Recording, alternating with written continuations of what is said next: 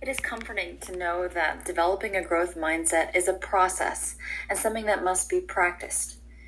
Even people who are praised for their yet and rewarded for their yet still might have moments of having a fixed mindset and focused on failing and perhaps giving up. But having a growth mindset is a process, and it's very similar to the concepts of meditation. In meditation, when your mind wanders, you're supposed to acknowledge the wandering and then bring your mind back to the practice. Having a growth mindset is the same.